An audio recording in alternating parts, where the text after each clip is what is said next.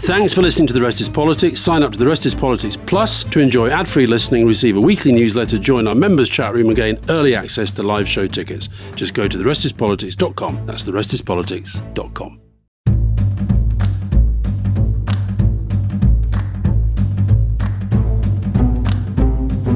Welcome to The Rest is Politics Question Time with me, Alastair Campbell. And with me, Rory Stewart. Now, Rory, let's kick off with something that we're both quite fascinated by, but you're sort of mildly obsessed with, and that's uh, OpenAI, Sam Altman. Redacted, good name for a listener.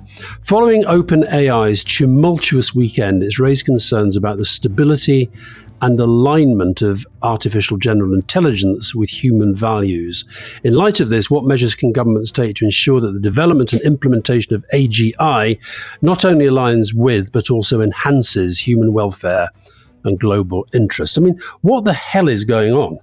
Well, so that, that that's the first thing. Nobody knows. It's it's really amazing. Um, the New York Times has written five articles, has thrown every journalist they've got in their certainly their tech pages at it, and they've basically managed to find out nothing. Sam Altman won't comment. The chair won't comment. Just take it back for a bit for, for listeners. I think most people will understand. But OpenAI is the absolute center of the artificial intelligence revolution. That's the company that produced ChatGPT 3 and ChatGPT 4. And Sam Altman was the CEO of OpenAI. He created this thing and is therefore one of the most significant tech entrepreneurs, businessmen um, in the world. And the end of last week, he was, without any warning, fired by his board. Yeah. Which didn't include the chairman of the board, who also walked out in protest. So the CEO's gone, chairman of the board is gone. And they didn't bother, it seems, to tell Microsoft that had just invested $13 billion in OpenAI, which is, you know, it's $13,000 million, uh, but didn't bother to inform them. They, so Microsoft now, now hired him. So Microsoft has now Satya Nadella, who's the head of Microsoft, has now hired him in to run a, a, an independent research institute for them. The phrase that keeps being repeated by OpenAI is that he's been fired for lack of transparency in interactions with the board, effectively undermining their decisions. So the idea is that he was getting on with a agenda as the CEO that the board didn't endorse, but mm. it's an unbelievable decision. And the story that people seem to be circling around, whether it's true or not, is that Ilya Sutskever, who is one of the other founders and he's on the board, is worried that he wasn't taking seriously enough the ethical risks around AI, that Sam Altman was beginning to lean more and more heavily into the commercial opportunities.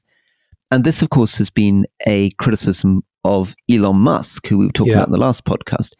Elon Musk helped to get OpenAI off the ground when it was a charity and has been in a boiling rage ever since, now that it's gone partly commercial with the money coming in from Microsoft. And of course, is also on the side of the fact that AI is a potential risk. So a lot of this is, is, is caught up, it seems, although we can't get to the bottom of it yet, in a frantic disagreement within the community mm. about whether there are moral risks of it. Ilya Sutskever has put out a short statement. I deeply regret my participation in the board's actions. I never intended to harm OpenAI. I love everything we built together and will do everything I can to reunite the company.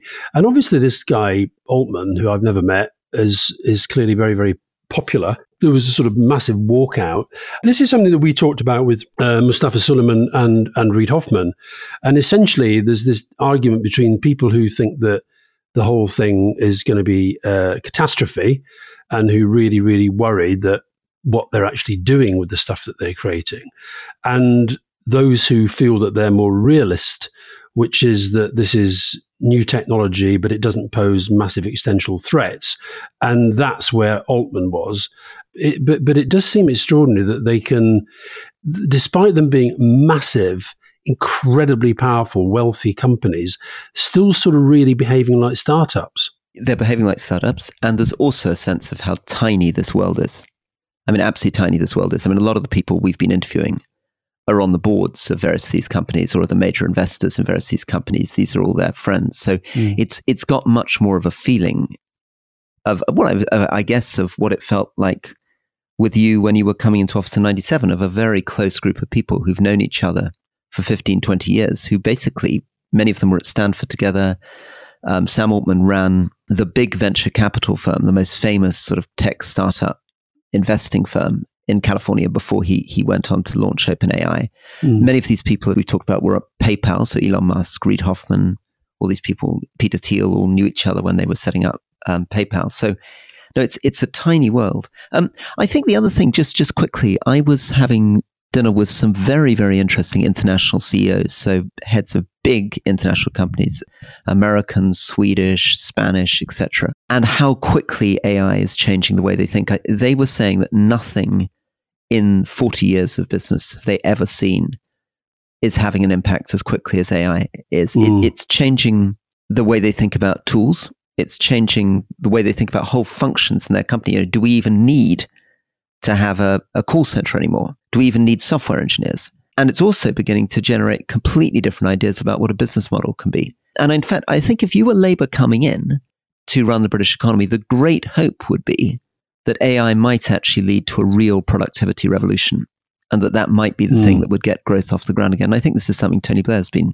trying to say, isn't it? Absolutely. Well, that's why I think we were both quite pleased that Keir Starmer gave Peter Kyle this job that is sort of technology and innovation, which is clearly, you know, right. This this is right at the heart of it. So, I think a, a government that, that really did have a strategy for that would, you know, it could be it could be the future of growth. We don't know. Yeah, I think. I mean, it could be amazing. I mean, the, the, the problem is, of course, people are very skeptical because there's this great cliche from an economist who said, We see computers everywhere except in the economic statistics, that technology was supposed to, 30, 40 years ago, bring these incredible productivity gains mm. that it never quite seemed to bring. One of the, the jokes is that you get ever better versions of PowerPoint, but instead of improving your productivity, you just make ever fancier PowerPoint decks. So the question question is: Is AI finally going to produce what you want, which is getting more out of the same number of people? Yeah, yeah. Now your turn. All right. Here's a here's a, a question for you. Um, paragraph films. Why do news reporters scream the most ridiculous and unprofessional comments and questions at politicians going in and out of buildings? And is there any strategy of answering these without becoming a story? Should the news be able to use these clips? It really grinds my gears. Can you give us an example of some of these questions that they shout? What, what's the kind of things that annoys Are oh, you going to resign, Home Secretary? right, exactly. And, then, and then the more the Home Secretary avoids the question, the more the question comes. Are you going to resign, Home Secretary? Or and, and some, sometimes the question's like, Are you a liar? I don't know what. There was a guy who sadly sadly died recently, but his, his nickname was Gobby. And he was the BBC doorstep guy, and he used to stand outside Downing Street and literally just shout those questions. But every now and again, somebody answers, is the truth. Right. Um, or they react in a way that kind of make they do something interesting. But but what would be your advice to a cabinet minister walking out of Downing Street facing Gobby? Oh oh, uh, smile and move on. Right. Um, but if you think about it, that that um, woman that Johnson made a dame, uh, Andrea Jenkyns, Yeah. I mean, the only thing that she's really known for is is basically giving the middle finger yeah. to a bunch of photographers. I bet you that was in response to a shouted question. Right. so, so produce the great photograph. Yeah, exactly. So you might get a reaction. Uh, most of the time, it's a completely wa- complete waste of time. I mean, when I, the only time that I've really had intense sort of personal media scrutiny was in the build up to the, the Iraq inquiry. And we had them outside the house the whole time. And I just decided day one, I'm not going to say a single word at any point outside right. my house. Right, right. And I'm not going to look at them, react at them, nothing. And was it not a bit weird? Because presumably you, you, knew them all. Some of these people yeah, would have been them, friends yeah. standing out there shouting yeah. at you. Yeah. And how does it feel to suddenly find that your friends are now turned into a sort of baying crowd of lunatics on your front door? The, the really friendly ones probably wouldn't be baying, but they'd, they'd be there. But you just have to go into a mindset that says, they're not here. It's funny when I when I, when I actually went to the Iraq inquiry itself, I think I might have told you this before. There were dozens and dozens of media, and there were protesters. And the police said to me, the, the security people said to me, "Do you want to go in the back?" And I said, "No, there's no way I'm going in the back." So I walked through, and I was so in the zone that I I wasn't even aware that things were being thrown at me. I was just, I just decided I'm going to walk from A to B. I'm going to get to that door. I'm going to go in. Nobody's going to be able to say that I sort of skulked in the back. And I got there, and one of my, the people who was working for me, she was in tears because she'd seen this and I hadn't even, I wasn't even aware of it because I just said to myself, I'm going to walk through this now and nothing matters. If you, you've just got to get in a mindset that says they're not there. Right. But you'd be amazed how often Gobby would get a response. Some some kind of reaction with a daft question. Now, Dutch elections. Yeah. Biz Ponte. The growth of anti politics politicians shown in the Dutch New Social Contract currently topping the polls. Could you discuss the upcoming general election in the Netherlands? Johannes, Dutch elections coming up. PM Mark Rutte, not up for re election. How important is seniority in international relations? Olim mm-hmm. Do you think a new party in the UK could ever have the same sudden and rapid growth in popularity that Peter Omtzigt's NSC party in the Netherlands has had, such that they could pose a challenge to the two main UK political parties. Now, Alastair, I after your you brought this up um, nobly last week and did a bit of Dutch. I, like you, got a few messages from friends in Holland, including a friend who was actually having dinner with Peter Omtzigt at oh, the wow. time and sent a photograph. And, and I think that might mean that if we wanted to interview him on the show, he might be up for it. Good. But one, one of the things was they said that we hadn't properly covered how he came to prominence. And yeah. this was an amazing thing called the, the, the childcare benefit scandal. So, Tuslachen affair. Oh, very good. How's very about good. that? Yeah. Very good. That was uh, very impressive. It was a child a child benefit scandal. Yeah, so a bit like you can see this a bit with what Jeremy Hunt's doing at the moment, where he's saying that he's going to get tough on benefits. So basically, the Dutch government seems to have gone very, very hard on parents claiming child benefits suggested that they were fraudulent, demanded that they paid back a lot of money, particularly targeted immigrants, ended up driving a lot of families into hardship. And if I'm right, Peter Omtzigt was the first person to really come out clearly and call this out. And this brought down the government. No, I, I was. It was very interesting because we, we we did our bit and we chatted away, and, and I got lots of emails from people saying, "Very nice to hear you talk about the Netherlands." I think that you sort of got it right, but you really there was a big, big, big hole in what you were saying because they were saying, as you said, that this guy Omtzigt, he's been around for a long time, basically a kind of you know you'd have said a kind of lifetime backbencher really, and he on the right and uh, sort of Labour-ish MP, they basically exposed this scandal, and it led to I hadn't I didn't even know about this to my shame, but it led to lots of people killing themselves. It reminded me, when I read into it, it reminded me a little bit of that post office scandal here, um, where postmasters were being frankly persecuted over things that they hadn't done. So it was an absolute sort of, you know, let's get tough on benefit fraud, let's go after them. They went after them, this supposed fraud hunt pursued 10 between 30 and 40,000 people. And of course, then what happened, and this, this is a, an email I got from a guy called Paul Barley, and he said that essentially the government tried to cover it up. They were aided in that by lots of what he calls the media oligarchy. And Omtzigt gained huge support because he refused to let the government sweep it under the carpet. And he was essentially sacked um, but he kept going as an independent MP, and it really gave him a, a prominence and a, and a, popularity. And so he's now set up this new party, the NSC, which just was literally just a few weeks old. But interestingly, I then got another very long email from somebody who said, You're absolutely right that uh, he's gone to the top in no time at all. But it's really weird because he he says he doesn't want to be prime minister.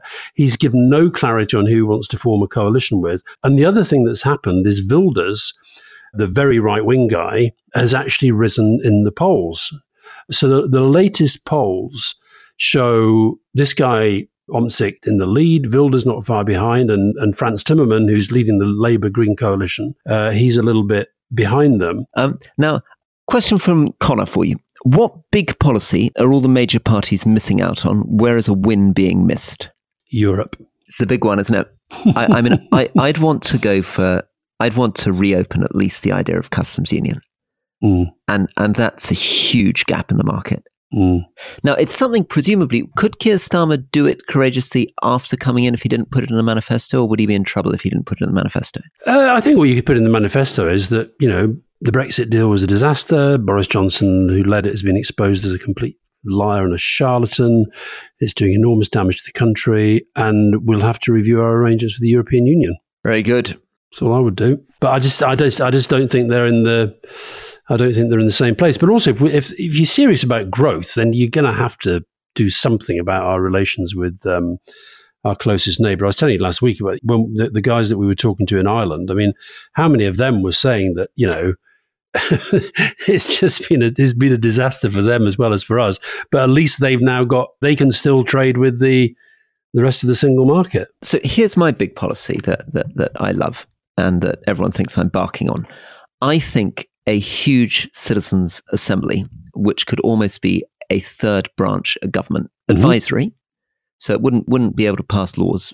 But I've got a very interesting friend who's an Australian academic who suggested that what it might be able to do is if the Citizens Assembly, and it'd be like a jury, so it would be people around the United Kingdom, demographically representative, randomly selected, sitting in this assembly for a period. If the government passed a law that the Citizens Assembly thought was really bad, they could push it back for a second vote and maybe even a second vote under a secret ballot. Mm. So, so let, us imagine, I don't know, that Congress and the Senate had all, uh, all the Republicans had voted sort of not to impeach Trump. Maybe if you pushed it back under a secret ballot, maybe they'd vote differently. Maybe the same would have been true with getting a soft Brexit through, that if you pushed it back and people could vote under a secret ballot, you might have been able to get a soft Brexit through. Yeah. And also, although there would be there would be some cost to that, it, they wouldn't be huge because it's not a big spending thing. There's a question actually, sort of same theme you know, yep. quality of democracy. Unlock Democracy wants to ask this question. One in seven UK citizens are currently not registered to vote. That's 8 million potential voters in the forthcoming election who exist outside of the UK's democratic processes. Should all parties commit to bringing in automatic voter registration in their manifestos? Yes, I'd also like compulsory voting. I like compulsory voting. And where are you on lowering the voting age? Uh, no, no, I'm against you on that. partly because I think it's a bit. I mean, I, I don't. We don't want to get drawn down into that, but it's a bit weird because so many bits of our society are about increasing ages from 16 to 18. Mm. For example, about your ability to deploy to fight and things like that. Mm. Well, I go to loads of schools, as you know, and I think most kids in most schools know a lot more about politics than an awful lot of 50, 60, 70 it's year olds. Definitely something I picked up when I was an MP is if you wanted to be popular in schools, you definitely said you, you want to drop the voting age to 14 and everyone loves it. The other thing I would do, again, pretty cost neutral, I would take John Major's Nolan principles and I would make them somehow applicable with an outside judge to every single member of parliament. Ooh, interesting. How about that? How about that? Gosh, you'd have to set quite a high bar. You wouldn't want the judge interfering every second. No, exactly. No, but you know, but it, just the fact of doing it, I think, would improve. Yeah, it'd be interesting. Uh, but you'd probably want to set it up with the hope that they would do it once or twice in a parliament yeah, exactly. for a really egregious thing. Yeah. Exactly. Okay, Rory, lots more questions to get through. Let's take a quick break.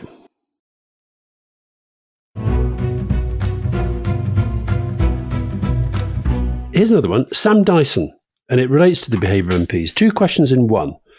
One, should MPs be allowed to have second jobs that earn more than the standard MP salary? B, should MPs be allowed to work for companies with links to people under UK economic sanctions? And this is about Brandon Lewis, who was not long ago in the cabinet and now is picking up a very large six figure slab for his relationship with some company that's under sanctions. What do we think of that, Rory Stewart? Well, I think the key question always with this is conflict of interest. And I think that's what you really need to focus on above all. It's not the amount that you earn, it's whether the company you're working for conflicts with your public role. So that's why the most dangerous bit is the lobbying, uh, getting involved in contracts that touch mm. companies that you've been involved in, all that. That that's where the real corruption starts. But he was part. He was part of a cabinet which imposed sanctions post the invasion of Ukraine. Yeah, I mean that that does seem a bit bizarre. I agree. That does seem a bit bizarre. I don't. Now, we one of the big questions we haven't really done. There's a lot of questions about is Rwanda. Mm-hmm. So we've got three three questions on Rwanda, and they come from Totsi Flack, Andrew Watt, and Andrew Hosen. Totsi Flack, would someone discuss the actual cost benefit of the Rwanda plan? So, aside from the legal moral injustice of it, I believe it's been incredibly expensive so far. 140 million. There we are. Andrew, what if Sunak goes ahead with a law which purports to assert definitively that Rwanda is a safe country? What are the implications for credibility of the king and the monarchy? Mm. who has formed to give royal assent to a nonsense IMO. And Andrew Host and Rishi Sunak's been telling people he won't let a foreign court block flights to Rwanda. The Supreme Court is a UK court. How can the Prime Minister get away with lying to people? How does this align with his commitment to integrity, professionalism, and accountability? So there we are. Um, so very quickly on the Rwanda thing, and, and again, this is maybe for people who've not been following it very closely. The broad idea from the government was that people arriving on boats, and in fact, they suggested at some point all asylum claimants in the UK would be shipped off to Rwanda and their asylum claim would be processed in Rwanda. And the British government gave a significant sum of money to the Rwandan government for the Rwandan government to agree to do this. And the Rwandan government built some quite upscale accommodation, certainly by Rwandan standards. And when I was in Rwanda, a lot of people going to visit it. And, and I'm sure the Rwandan government was serious about trying to provide decent accommodation for people. The Supreme Court, though, knocked down the government's appeal to try to push ahead with this plan on the ground of something called refoulement. And refoulement is if you believe a country is likely to send the asylum seekers back to their home country. And they believe that Rwanda had a record of refoulement. So Mm. this is important because Supreme Court was not saying that the idea shipping people somewhere is illegal. And that's important because this may be very, very relevant for migrants crossing the Mediterranean. There's a very interesting article by Matthew Syed on the, in the Times basically saying the asylum system is fundamentally broken because when it was designed, it was not anticipating hundreds of millions of people to have a legitimate claim to asylum. If Somebody sent that to me. Is that the one where he says that he wants us to talk about Libya? Hmm, maybe. I mean, he mentions Libya in it. Um, listen, I, I, I, I, just how crazy this debate has got. I read that Rishi Sunak doesn't like the word refoulement Oh, because it's a bit French. does sound a bit French, doesn't it? I mean, la foule means the crowds. It's sort of recrowding, is what it means. Well, Um, this is why I think Sunak's in trouble because when he stood outside number 10 and said integrity, accountability, all that, professionalism, integrity, accountability, you've got to deliver on that. And what essentially this whole thing is saying is that we don't like the judgment and therefore we're going to legislate to say that the judgment is wrong by signing a treaty with the country that they say isn't safe for them to say that they're safe and then we'll say to parliament that we're saying they're safe as well and that's the law this is something that Jonathan Sumption, who you're not always a big fan of, partly because he he stood for the Restore Trust um, for the National Trust elections, which you've been grumbling about a lot. Yeah, but I'm I'm mainly a fan. Many fan. Anyway, Jonathan Sumption wrote a very good piece on this, saying Yeah. that he has written calling into question the European Court and Supreme Courts, and he's got a lot of sympathy with the government claiming that Parliament is sovereign. But what Parliament cannot do, and what it seems to be suggesting that they might try to do, is to rule on a matter of fact. Right? They can pass laws, but it's up to the courts to determine whether a country is or is not safe. You can't just rule that a country is safe. Fortunately, I, I don't think it's going to happen because we have a very good attorney general in the form of Victoria Prentice, who's very serious about these things. And I don't think that Victoria Prentice would allow this to happen. Related to this, Rory, Norma Spark, why is it not in the public interest to publish the full costs of the Bibby Stockholm? This is the uh, floating barge in Dorset, which I saw, by the way, when I was down at the Bridport Book Festival that you don't like me talking about. Rental costs, running costs, staff costs, and cost per head. I just huge shout out Bridport. I mean, honestly, you've done more for the Bridport Book Festival than any man on earth. It's Are amazing. you what going next done. year? They, they want you to go. Do you want to go? I think I'll have to go now that I re- now that you've But sold then it you can go and see the, the Bibby Stockholm. But why, you, you were the prisons minister, what do you reckon, roughly, what do you reckon it would be costing? a huge amount of money. I mean, I, it'd be costing many hundreds of thousands of pounds a week to run this thing. Why do they think that they shouldn't? It's public money. Why shouldn't they publish how much it's costing? I think it'll be in the hundreds of millions by now. But they- they'll have to eventually, won't they? I mean, the I don't the know. Well, the Public Audit Office will, the National Audit Office will require Yeah. it. I mean, you can't get away with not publishing your figures. I can't, I can't really understand what this not in the public interest stuff's about. It sounds to me like the government's embarrassed by how much it's spending and it's Yeah, for sure. And the, and the the other question that was there in your the, the three questions we had loads of questions about Rwanda, but the, the other one that you read out there was about you know the cost benefit analysis. I mean, they've you know, l- let's just remember not a single person has been flown. We're already into the hundred million plus territory. It is God knows what it'll be up to when the legal bills come in. And then they're still determined to go ahead with it. So the costs are only going to rise. And meanwhile, if we do get to an election without it having happened, what a total waste of time and money. Very good. Right. Now, we've got a final questioning, which is Max, what books would you recommend to understand the UK political system? Now, there are lots of classics out there, depending on how serious you want to be.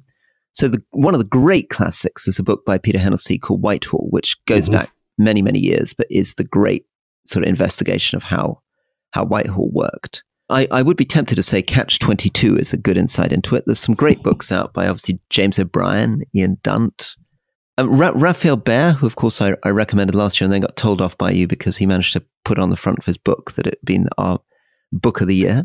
Um, little little plug though for an amazing book, which is quite a serious book, but I think a very very well observed, wry, inventive book, which is just about to be published, called Late Soviet Britain by Abby Innes.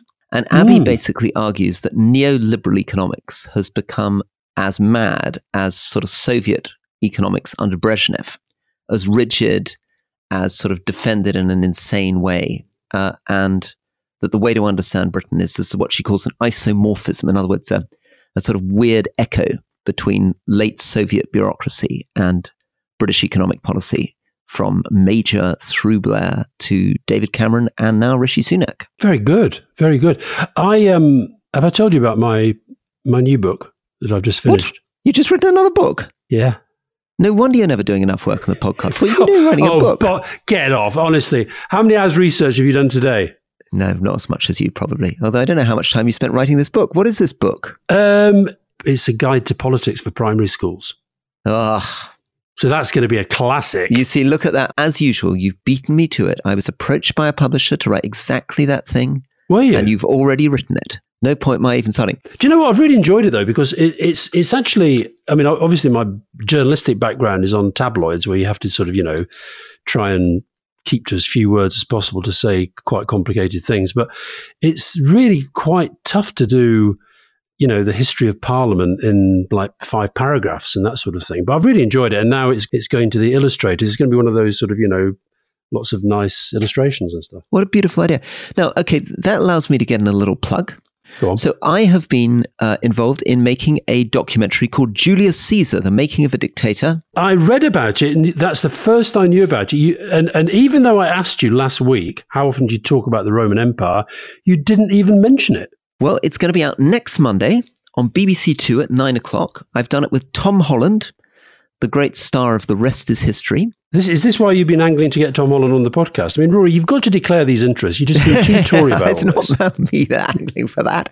Um, so this show is my trying to make the case that Julius Caesar was what we mean today by a populist. Ah. He is an early play of Donald Trump or Bolsonaro or the figure Milei that's now emerging in Argentina. He's somebody who pretends to be on the side of the people in order to take power and wrecks the entire constitution of Rome. And what does Tom Holland think? Tom Holland thinks that Caesar is witty, glamorous, uh, bold, inventive, and that the whole thing is mesmerizing watching. Then maybe that's being a bit unfair to Tom. He, he did deliver, or is said to have delivered, or has had delivered through history, the greatest soundbite of all time. Yes, gone. Give us, give us your soundbite. Veni, vidi, vici.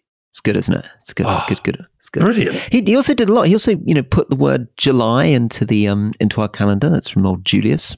Yeah. Reshaped yeah. the whole calendar. And we're going to have the same debate, of course, around Napoleon. Absolutely. Um, we're again Andrew Roberts, and people are saying, you know, much underrated, did wonderful yeah. things for France, and people like me are trying to line up and say he's a grisly old dictator. Ridley Scott film is is getting rave reviews in Britain and getting sort of slammed in France. No. Um, how did you resolve the argument? Did you, do, do we have a public vote? Did you have a duel? What did you do? No, no. It's, I mean, you, you just watch the documentary, and it's it's rather beautifully done. Uh, the parts of Caesar and Cato are acted out, and we voice over what they were trying to do and what they were trying to achieve and what they thought. I, I, I really enjoyed it. I think so. Um, if you want documentary on ancient Rome, next Monday, nine o'clock. Well, all those people who sent me a message last week saying, "Does he really think about Rome how many times did you say 12 a day or something i now understand it that's been a more recent thing but not all the time yeah not all the time no No. And congratulations on the book, Alastair, and have a, a great day. All the best.